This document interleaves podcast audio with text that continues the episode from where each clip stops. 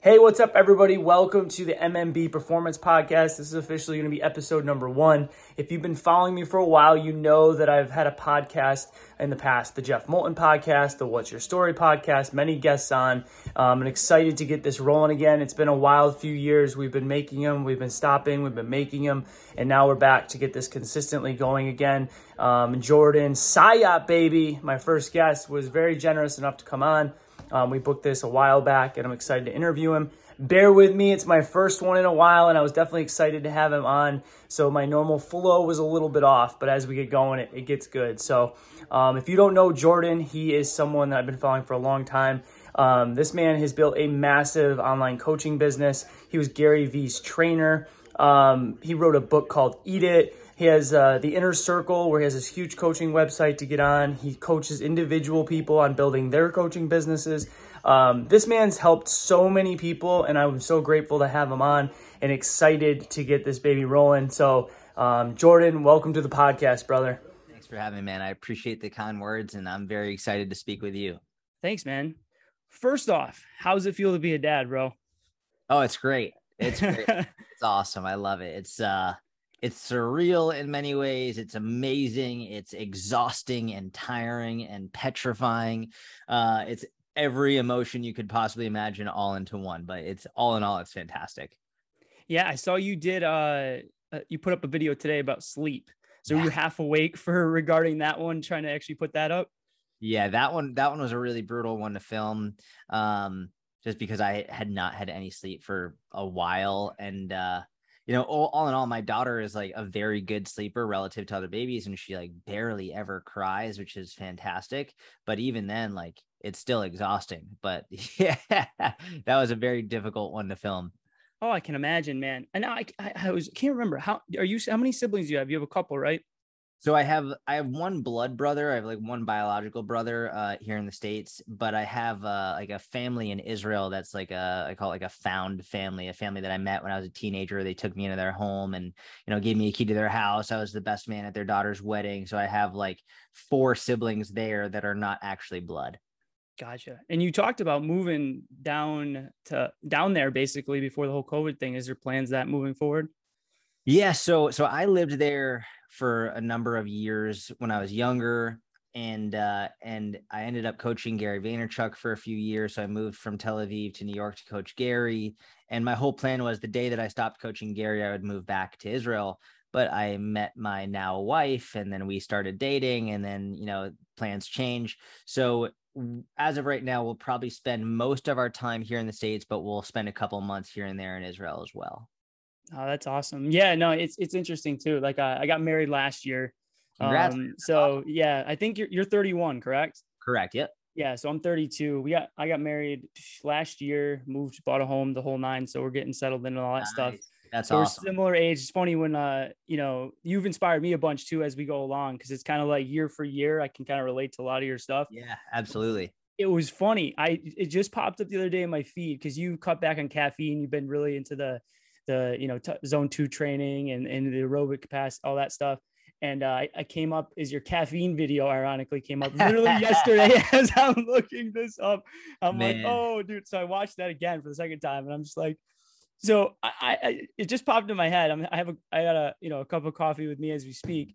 So just for people that don't know, you you know you're you're, you're not drinking much coffee, very little caffeine take now, right? Yep so during that process when you had that whole thing like as you get to the end of it you know you're testing the limits can you hydrate yourself on caffeine? How long can you go with it? Um, you know you're drinking iced coffee normal coffee. When you hit that breaking point when it just completely went off the rafters you, you actually walked right to like the the hospital to or you know things were just catastrophically failing for you. Dude so yeah so the whole reason i did, did this video is because there's a common myth that caffeine will dehydrate you hear this all the time. And you know there's so there's so much research showing that's not accurate but there's so many there's only so many times you can hand someone a pubmed article and say like hey like read this. It doesn't have because most people aren't going to read it and they'll just take a headline from men's health or whatever at face value. So i was like you know what? Screw it. I'm going to make a video where all i do is just drink coffee for 24 hours straight and show people that even though i'm only drinking coffee i will still hydrate myself.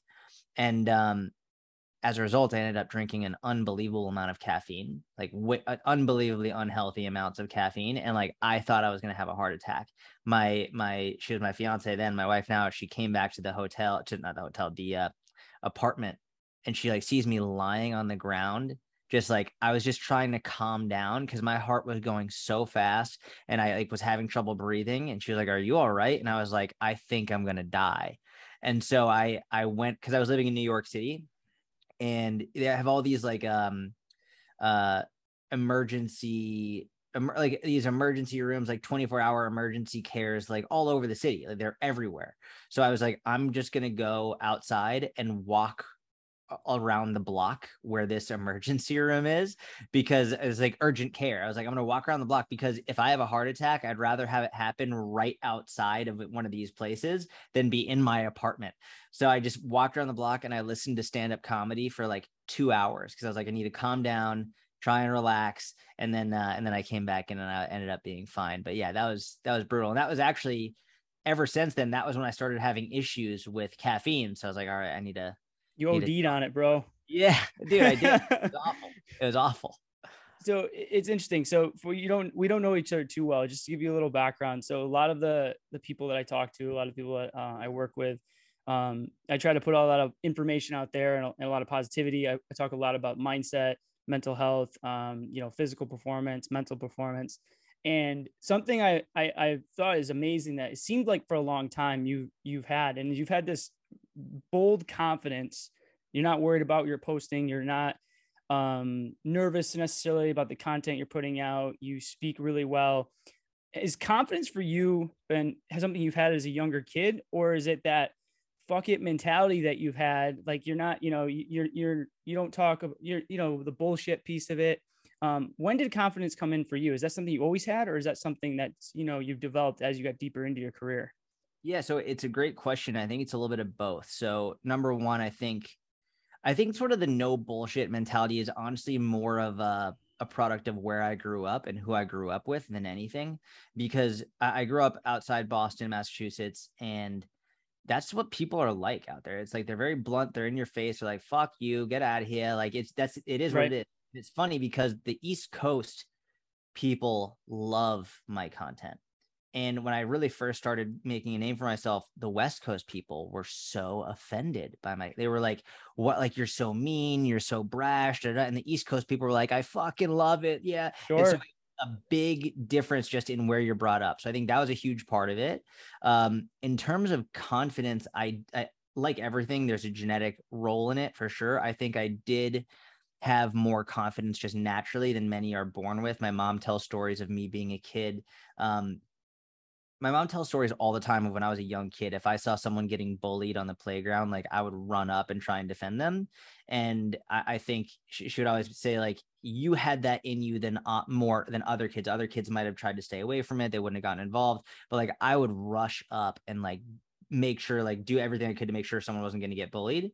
Um, but on the other hand, if you go back and look at my content from 2011, 2012, 2013, you go to my YouTube videos. One of the cool things about YouTube is you can order videos by newest to oldest or oldest to newest. So you can go order my YouTube videos from oldest to newest, go to 2012 and watch all of my old YouTube videos, and you will see a completely different speaker. Red in the face, super nervous swaying side to side because I was so worried. Like I couldn't even stand in one spot. My voice was shaky. So I think I started off with more confidence than other people start off with. But I'm almost at a thousand YouTube videos. I'm well over a thousand podcasts. I have well over 3,500 Instagram posts. I have written hundreds of articles. Like I've like thousands and thousands and thousands of pieces of content since 2011. So the other aspect is just experience. And I think the reason people get nervous is I remember when I was single and I was like trying to meet girls, it's nerve wracking to go and talk to a girl and try and get her number. But once you do it more and more and more and more, you realize the worst that happens is they reject you. It's like, no, and that's literally it. But before you get that rejection, you're like, oh my God, what are they going to say? What's going to happen? You get really worried. The more and more and more you do it, the less you care. And it's whatever. So, same thing with content. The more I've done it, the more I've realized like the worst thing that happens is someone doesn't like me like cool i don't give a fuck like i'll just be me then and stop trying to be who i think people want to see and i'll just be myself because no matter what some people like me and some people won't and it's much less draining and much less energy to just be me yeah, I mean, I couldn't agree with you more, man. I, I think it's one of these things nowadays more than ever. I feel like uh, you know, there's more content than ever, but people are not being real more than ever. And that and I think that's why you do so well. Um, it's one piece of the puzzle because you just have that genuine realness and you know, when you're telling people something, they they can tell it's coming from the heart. Where even if it might not be what they want to hear, they know you're real, mm. right? And I think that's huge. And I mean, for me, it's huge, and I think that's why I related so much of your content, um, you know, over the years going back in a sec, what part of Boston were you from? So do you know do you know Sudbury? Dude, I, I lived in um, Chestnut Hill for a little while. I, no I worked at Equinox down at Chestnut Hill for a while, and then lived out of this. Uh, then I ran a fitness together down in the south end of Sound Death of Boston. So that's awesome. Yeah, I grew up in Sudbury. I lived in uh, I lived in uh, my brother lived in the north end for a while. I lived in Somerville in Davis Square for a while. Uh, I lived in um, down uh, not downtown. What's it fucking called? Uh, right next to uh near Faneuil Hall. Right oh yeah, yeah, dude. Yeah, I was right next to you down there. Yeah, yeah. It, it's yeah. it's funny because I saw that. I'm like Boston. I'm like no shit. Like I was yeah. like right there. That's cool, and it makes sense. Again, I'm one of the Northeast guys that end up following you, right? We connect, like because we get like it, one of the first things you said is I just like how you say it like it is, and all. It's like East Coast people really like that, whereas other and I think actually most of the world likes that. Um, West Coast is a little bit different and, and not to say because West Coast people are going to be offended, not to say all West Coast people don't appreciate it, but it is a very different culture. It's a very and it's often Super. much more beat around the bush. Like they don't want to hurt your feelings. In the East Coast, whether it's New Jersey, New York, Boston, like they they just say it like it is. And it's funny because then I've traveled and then I, when I lived in the Middle East, the the Middle East makes the makes the Northeast look like California in terms of how how direct we are. Like the Middle East, they will yell at you and they will say like what we look at as like the rudest shit and that's just how they talk. And they're not mad at each other. They're not upset. It's like just people in the middle east they are so direct it's unbelievable. It's like, have you ever been um in a mall and seen like Israelis selling these like creams in the mall? They're like, come yeah. here, come here. Oh yeah, like, oh yeah. They're so direct. It's like one right. of the why they're some of the best salespeople. Because like, come, come, come, my friend, come, come, come. I give you this. You like, can't come, say come, no. you can't say no. They're so, and that's how they are in interactions in general. It's super funny dude it, it's hilarious because it's the truth. Like you said when you brought that up i'm like i could i could picture it literally exactly what's happening and i'm like dude this is crazy.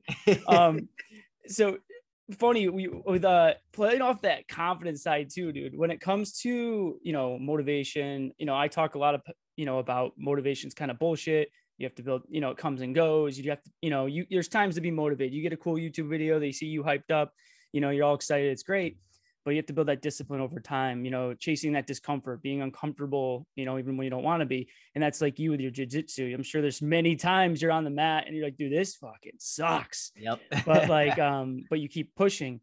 What motivates you to keep pushing dude? You have a lot going on right now. You have the new child you got your wife you got your business the inner circle if people don't know about the business you run you have Syatt Fitness um, you have all these things going on. Like what motivates you if you had to say a couple things like day to day to keep going?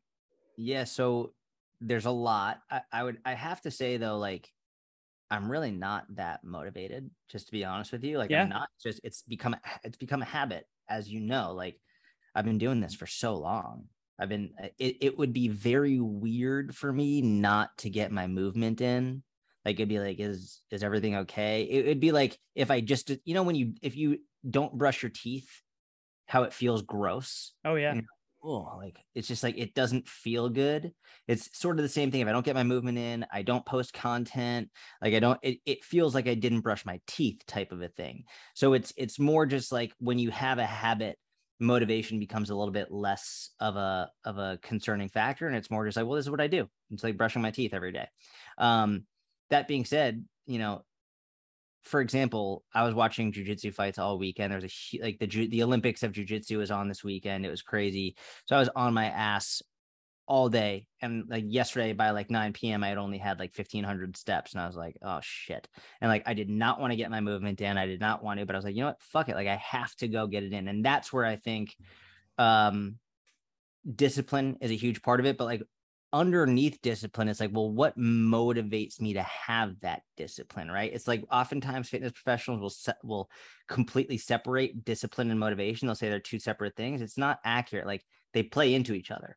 Um, and that that's actually it's interesting because a lot of fitness professionals will say things like discipline over motivation which like yeah it's a good idea and then they'll say like motivation doesn't matter da, da, da, da. but then they'll say they'll ask the question well what's your why like why do you want to do this? And what that really what they're asking is what's your motivation right? It's like what's your why is what is your motivation? So my motivation now in my life is about being able to be there for my family. Um, not just being able to live longer and be there for longer, but being able to protect them. That's a huge thing. Uh, I think that's it's one of the reasons I love doing jujitsu every day. Is like I feel more confident in my ability to protect my family if I need to, protect myself if I need to, protect anyone who needs it if they need if they need help. Um, I think protection is a huge part of of my personality and, and wanting to be there and make sure. Even going back to those stories my mom would tell when I was younger about you know if someone's getting bullied and I would run right up like that's been a huge part of my life ever since I was a kid. I've just always wanted to protect. So I think for me, a lot of it is protection, and and I even relay that to my jujitsu coach because there's there's sport jujitsu and then there's like self defense jujitsu. There's like jujitsu to compete and to try and win gold medals, and then there's jujitsu that you would use in a real fight. And there's a huge amount of crossover between the two but there are some things on the extreme end of the sport stuff that like I just have no interest in learning and he'll start trying to teach me and I'll be like honestly I don't want to practice this because this has no bearing on anything that I want to do in in real life. And so we'll move on. So I think for me it's being able to live as long as I can with a, the highest quality of life that I can and being able to protect the people I love no, I, I think that's an awesome response, and I think I even get myself caught up in that a little bit because it's one of those, like you said, you use the the motivation here and there, but the why behind it makes complete sense. I think that's something that like can someone could really use, um, you know, moving forward. When you're on that playground and you're running to go save that kid, how does the mom respond? My mom? Yes. Like, is she like, she like loves she's yeah, like she's supportive of it. Yeah, yeah, she loves it. She was my my both of my parents, and, and I don't really have a relationship with my father at this point, but both one of the things they both did really well was instill. They were both like, you never throw the first punch. If you throw the first punch, you're fucked. But if you're protecting yourself for someone else, like I don't care what happens at school, I don't care if you get suspended, I don't care what. Like if you're protecting you or someone else, you're always fine. You're never in trouble and so that was always like a, a big thing at home and so my mom was always like went over the top telling me she was super proud of me for for doing that and so so yeah that, that's always been ingrained in me for sure I don't have any kids yet. I t- we were, but we were talking about this with my wife the other day, and my dad was like five three, five four as like a junior in high school.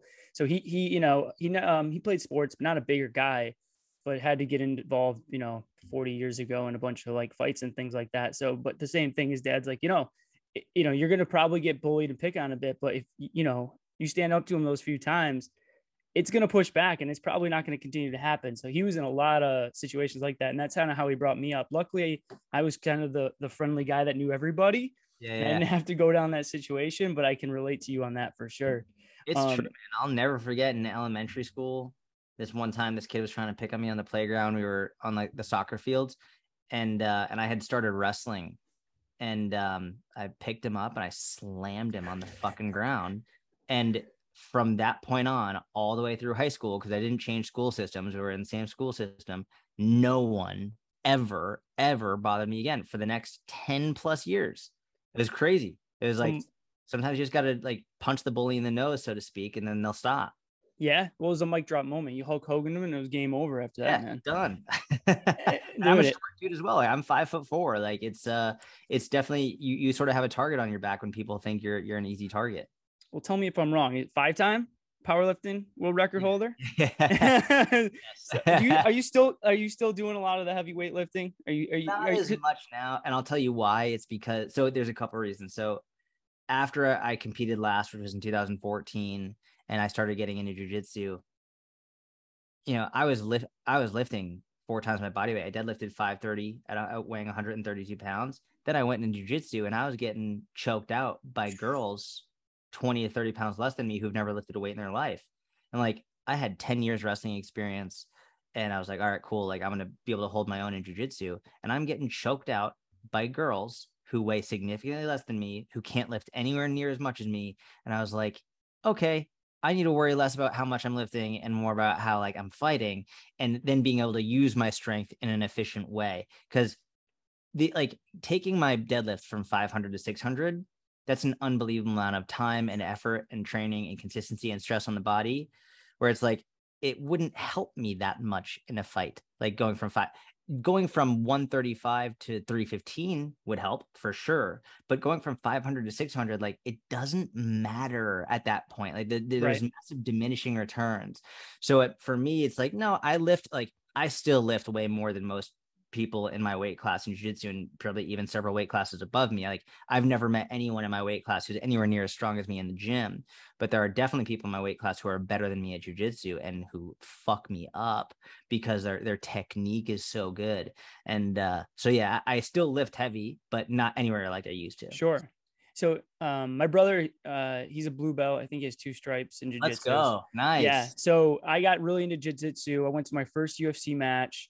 2000 i don't know if you remember the year. You followed i know you love um uh, ufc so he i went to the cormier shoot who was it? It was Jones? the no it was so for the main card was um Ngannou and stipe. Okay. And then the card under card was uh, cormier and it was like this uh like tall blonde haired like six foot five heavyweight like russian guy. I forget who his name was. Um oh, but anyway, my first fight, Boston, uh, went to the fight. The craziest experience I've ever was, been. It wasn't Stipe Miocic, was it? No, Stipe fought. It was Ngannou. So, Ngannou okay, okay. Right. And then it with the undercard was Cormier, and then Cormier w- won the belt in the light heavyweight, and then this is when he was in light heavyweight before Got he transitioned it. up. Okay, yep, yep. But dude, have you been to like a legit UFC event? I went to UFC 74 when I was in high school in uh, Newark, New Jersey. Yeah. Bro, it's insane. Like like the the the knockouts, the hype up, like we got good seats pretty down low. I took my brother for his birthday and uh it's insanity. Like you have to go back. Like you just it's so awesome, man. It was it, I've been to every sporting event. I'm a huge sports guy. By yeah. far the coolest most electric environment. When someone gets hit and knocked out and drops, like the electricity in the room is insane. It's, it's nuts. It, and yeah. uh, I can't wait to go back. But my and you brought up the jujitsu piece and the conditioning piece, and like so, I my brother had a he got he lacked similar to me. I was the insecure, skinny, scrawny kid in high school. Didn't really good grades, insecure, not confident. In fitness, I found fitness, and that's like a lot of people. That's what opened me up and got me to where I am today. And um, my brother was very similar to me. He started working out at 16 years old. Now he uh, got into weightlifting, pulled three times his body weight in deadlift, got really strong, never competed in powerlifting, but then fell in love with jujitsu. Well, he's like the, you know, you're 17, 18 years old, you got abs, you think you're the man. And he starts rolling and he's dominating kids because he's out the white belt, he's out, you know, he's out uh just out powering them. Then he gets up to blue belt and he's undefeated, he's like 15 and 0 or something. We go to his first event out in New York. We've never been to an event for him. My family come out, we come out and he throws up and gets wrecked in his first fight. Oh man. His first match in jiu-jitsu, he gets wrecked. And it's one of these things where like he didn't want to train a lot of conditioning because he was just manhandling people. So it was kind of like Ngannou before Ngannou, right? Now yeah, he's a savage, yeah. but back then he gassed and it was over. So it was just funny because you brought that up. I just pictured going to that match, and then we then we started him running and fan bu- or uh, you know uh, bikes and so on and so forth yeah. and it was a night and day experience. But I think that's a rude awakening for a lot of people um, in that sport specifically. Strong will get you so far. If you don't got conditioning, it's over. Strong strong gets you through about seven seconds. Yep, and that's about over. the length of a max effort lift. Like you if you can get it gets you about through about what five reps would take you after those yep. five reps and, and it's funny because in, in the strength world people joke like yeah anything above five reps is cardio it's yeah. like yeah and that's what's going to happen if you get in like most fights don't end in five seconds or seven seconds or 10 seconds. Like if you are like, I don't ever want to get in a fight. I don't ever want to, but I would, ra- I would rather be a warrior in a garden than a gardener in a war. right? I, I would rather be the person who's able to if I need to. And man, there's nothing to motivate you to get in shape more than jujitsu. Like holy shit! Like I thought I was in shape, and after a minute, I I was I couldn't breathe. Uh, not because anyone was choking me, because I was so gassed out. It's insane. So I, I'm not into jujitsu. I watch UFC almost. I try to stream every fight as if I can do it. Now my work schedule, you know, the world personal training, right? You're up early, so it's tough. Um, so I want to touch about a few things in personal training in a second, but I, I wanted to talk about the um, what were we just saying in regard to the uh, oh man, we were just talking about jujitsu. Yeah. So with the jujitsu piece, when it came to um the conditioning aspect of it, so that is a whole different ball game. I'm not into jujitsu as much, but I'm into more of like uh I did the weightlifting, bodybuilding. I did you know WNBF pro card, the whole you know Oh, back. wow, nice, Yeah, so I won that back in 2016, 17. Dude, that's And- amazing. Thanks, man. So so that was cool. Like Oh, that's impressive. well, it was interesting for me, man. So being that skinny, scrawny kid, so it was kind of I don't know if tell me if you're like this. So I think there's a double-edged sword of this. A lot of people view this as a negative and a positive.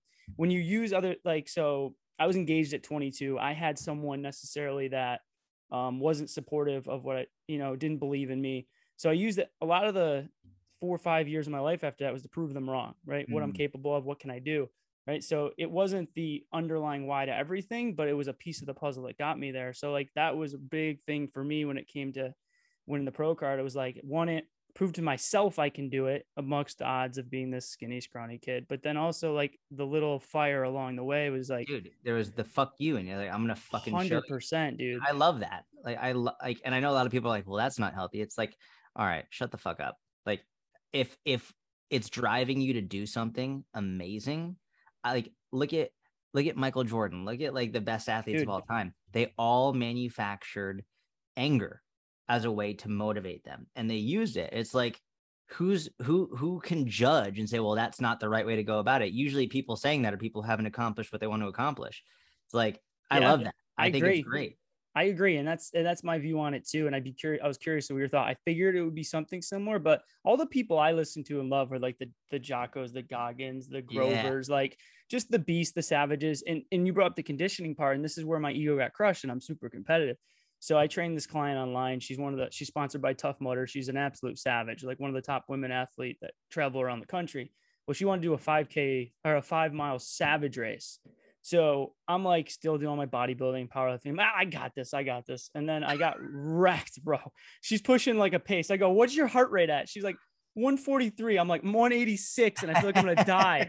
So, so, so basically, I toughed through it with her. Felt like I was gonna die. She's like, and then at the end of it, this is where it crushed me even more. So they have a, a tire flip challenge going on, and it's a Oh, 350 pound tire, and I'm like, bro, I can deadlift 585. We got this. We're gonna we're gonna win. But I was so taxed and crushed. I got the guy had 12 flips, and I was I was start. People were talking, and they're like, "Oh, dude, I think you got this." Because I looked at the part, yeah. and I'm like, oh, what do you deadlift? I'm like, ah, 585. We got this, bro. And I got six, and I thought I was gonna die. So, so basically, for the last like 16 weeks, I've been training for a Spartan Beast out of Principal, 13 mile obstacle course race, nice. just because I hated being so bad and deconditioned. It was just like an ego check. So I can, I, I, it's that, that was my rude awakening, not jujitsu, but that. just getting smashed by this woman, basically. Dude, so- that's it's amazing, man. It's like uh I think it's a big issue in the bodybuilding, powerlifting, Olympic lifting world. They get so dogmatic and think that like just because they can lift a lot of weight or they look the part that they're fit. It's like, nope. no, not at all. You're if if if you want to look at a mirror of aesthetically pleasing person, great. If you if there's a kid underneath the car and you need to get a couple of your powerlifting buddies. Other than that, like you know, I um, do you know? So I don't know if you know Rob Kearney, World's Strongest Gay, or Nick and Zach Hadge at all, Oh, oh, dude, I know Nick and Zach Hadge. They're fucking awesome. bro. I went to school with them. They're in my same class. Nick and Zach are my boys. Like we They're graduated the same class, We used to same school at same Springfield. Gym outside Boston. We used to train at Titan Barbell like with Eric. Dude, that's so funny. Yeah. So um, awesome. I love those guys. They're they're- they're, amazing. they're teddy bears. They're awesome dudes. Because in 2016, when I moved out to Boston, we moved out kind of the same year. We both graduated Springfield College, um, 2016 there. So we moved out after that. So yeah, cool dudes. And um, they're that whole world is just you know, they're just cool dudes to be around. But yeah, that world's a wild world when it comes to the strongman. It's just a beast of beasts. Yeah, and, and I like the strongman world because they take conditioning into the equation. Like it's not just one lift and done. Like they they they're they're conditioned athletes as well. Sure. Yeah. And so I wanted to go back a little bit. Um, how how long did you put aside for this, brother? I just didn't want to go over on your time. I have another podcast in about 20 minutes. Okay, cool. So I just want to go over a couple of things for you. Um, so in regard to the personal training side, I wanted to touch on that real quick because I think there's a lot of people that, um, at least that I know, friends of mine that are getting burnt out in the personal training field. So Mhm. they're doing the split shifts, they're doing the long days, they they want to go on their own at some point, they want to transition online, um, maybe do a hybrid model. What if if you were in a corporate gym right now and you're burnt out, worn out, and you want to go on your own and maybe even go to a hybrid coaching? What advice would you give someone to do that? Maybe the first couple steps. Yeah. So number one, it's it's a tough industry. Like it's very difficult. Bur- burnout rate is huge. Um, with that being said, it's very doable. Like it's very doable. uh, Like to to either do a hybrid model, go go fully online. I would just say the first thing that you have to understand is, let's say you have someone who's I don't know, 35, 40% body fat who says they want to get a six pack and they want to deadlift 500 pounds you're going to tell them, all right, that's amazing, but it's not going to take six months. And that's sort of the mindset you have to have in terms of building your business. Building your business is exactly like building a strong, healthy body. It takes years. So that like you have to understand from the very beginning, it's going to take time. Um, I think number one is from the online perspective is I, I think you you need to start making content which is which is pretty obvious it's sort it's obvious in the same way that someone who's 45% body fat needs to start exercising but they don't always start doing that or they need to start eating more fruits and vegetables but they don't do it. Right. a lot a ton of coaches like know what they need to do but they're not making content or if they do make content it's i don't know once a week a couple times a week and it's a shitty piece of content. Imagine if your 45% body fat client only ate vegetables two times a week and like it, and every time it was just like they're gonna have like a potato with like uh, sour cream and french fries and bacon on top. It's like okay well yeah technically you had a vegetable but that's we need Right. more consistency and like we need like a, a better higher quality. So i know a lot of coaches are putting out content and, and i look at their their content and it's like okay you published two pieces of content in the last week and one was of a pickup truck and the other one was your dog. Like this is awful content. No one gives a fuck about your pickup truck and yeah your dog is cute but also no one gives a fuck and it's not helping anybody. It's not helping anybody. So you need to start making helpful content and the easiest way to make helpful content is the questions that your clients ask you in person answer them online. If you have a client in person it's like hey i'm struggling to get protein. Cool make an entire post. Struggling to get protein? Here's seven here's seven ways to increase your protein intake easily. A client is you're in, coaching them in the gym and they're like oh my back is hurting when i do this deadlift. Back hurts when you deadlift. Here's what you can do instead. It's like a client is like hey i'm you know i'm really struggling to sleep well. It's like cool struggling to sleep well here's what you do. The, the the basic formula is they've got a problem you have a solution. Any problem that you that you encounter as a coach make content about it. It doesn't matter how many times you've seen it how many times you've seen other coaches answer it it's irrelevant because people are still asking you your opinion and that's what they want to hear. They want to hear your opinion.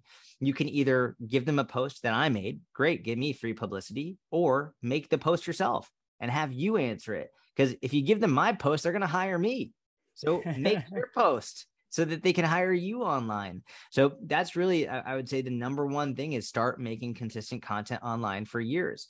I started making content in July of 2011, and I didn't really start making money online until like 2013. And even then, it wasn't like an amazing income. It was just enough to really to get me to be able to have a hybrid model of online and person. And I didn't go fully online until 2015 and yeah, to, till 2015, I, I went fully online. So from 2011 to 2015, it took me. And uh, yeah, I mean, so just the, the number one thing, the first most important, the lowest hanging fruit is consistent, helpful content. That's it. Do you think there's value in in hiring someone, almost a mentor, or coach, to kind of to steer you in the right direction, or do you think it's for yourself? You learned a lot more just kind of learning the the, the learning curve you get by doing it on your own. I think it's in the same way it's super helpful to for a 45% individual, 45% body fat individual to hire a coach. fuck, even like a like high level bodybuilders hire coaches. Sure. right? Like I have a coach right now for my fitness because like it's just it helps, helps me stay consistent. Help like if if I didn't if I wasn't paying my coach to write my programs, I probably wouldn't be doing cardio in the way that I'm Yeah. doing cardio right now because it, it wouldn't. I would have far less motivation. Like I put my money where my mouth is. I like I'm I, I've got to do it because I'm paying them. Um, when I first started, I didn't hire my first coach. I didn't hire anybody or anything until I was making enough money solely from online to fund it. So I didn't have a real website made until I could fully fund web design from my online business. Uh, so I used a free template from WordPress for the first couple of years before I could pay for it with my online income. I didn't pay for an online business coach until I could fund it from my online business that I started. So I hired four business coaches over the from like 2013 to 2016. The first three were fucking awful, absolutely terrible. Like spent thousands upon thousands upon thousands of dollars. And I'm careful not to say I, I didn't waste that money because I learned a lot from it, but it was money that was uh that was not used the way I hoped that it would be used. The fourth business coach I hired was incredible and he changed my life forever. Very much in line with my morals, my ethics, with what I want to accomplish. He just completely changed my life and my business. Um, and so it was 100% worth it to spend all those thousands of dollars on shitty coaches to eventually find him. Because if I just decided I'm not going to hire a coach, or I went through the first one, no more coaches, second one, no more coaches, third one, no more coaches. If I decided to stop hiring coaches, I never would have met him and my business would not be where it is today. So, yeah, very much worth it. And it's important to understand, unfortunately, in the same way there's a lot of shitty fitness coaches, there's a lot of shitty business coaches. Yeah. And sometimes you got to go through that experience in order to find the one that's going to be good for you. I bet most I bet most personal trainers listening have at least one, if not many, clients who had shitty coaches before they came to you. sure. Oh Still yeah. paying for a coach, same thing. Yeah. Now it's interesting too. Um, how do you how do you uh so for example, I, I go through this here and there, right? So uh, and it's something I've dealt with um in the past and I've got better with it. I think as you get more confident and you learn your value from, you know, used to be selling $140 an hour training in Equinox to like doing online stuff.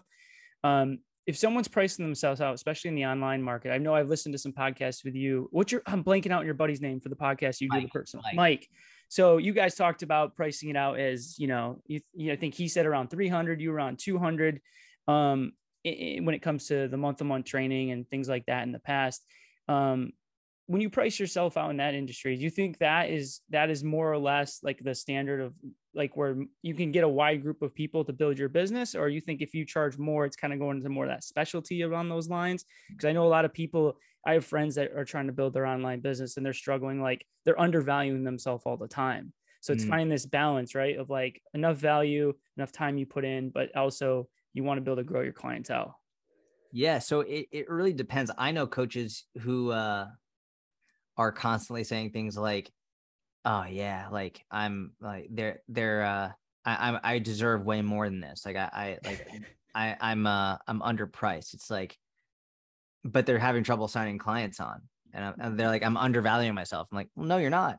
You are overvaluing yourself if you think that you're worth this, but no one's paying it. You are True. overvalued." So like that's number one. In the same way, I have other people I know who like have a hundred clients and like crazy people who are always trying to sign on and they're charging way too little. It's like you are undervaluing yourself. You need to increase your price. So there's it's a give and take. It depends on who you are and where you are in your business and your coaching experience. But I want people to understand this is a big trend lately. Be like, oh, you're undervaluing yourself. It's like Right. probably not. Like You have four clients. You're probably not undervaluing yourself. Probably not if you have four clients. Like, no, you're not. It's just you're you're overvaluing yourself.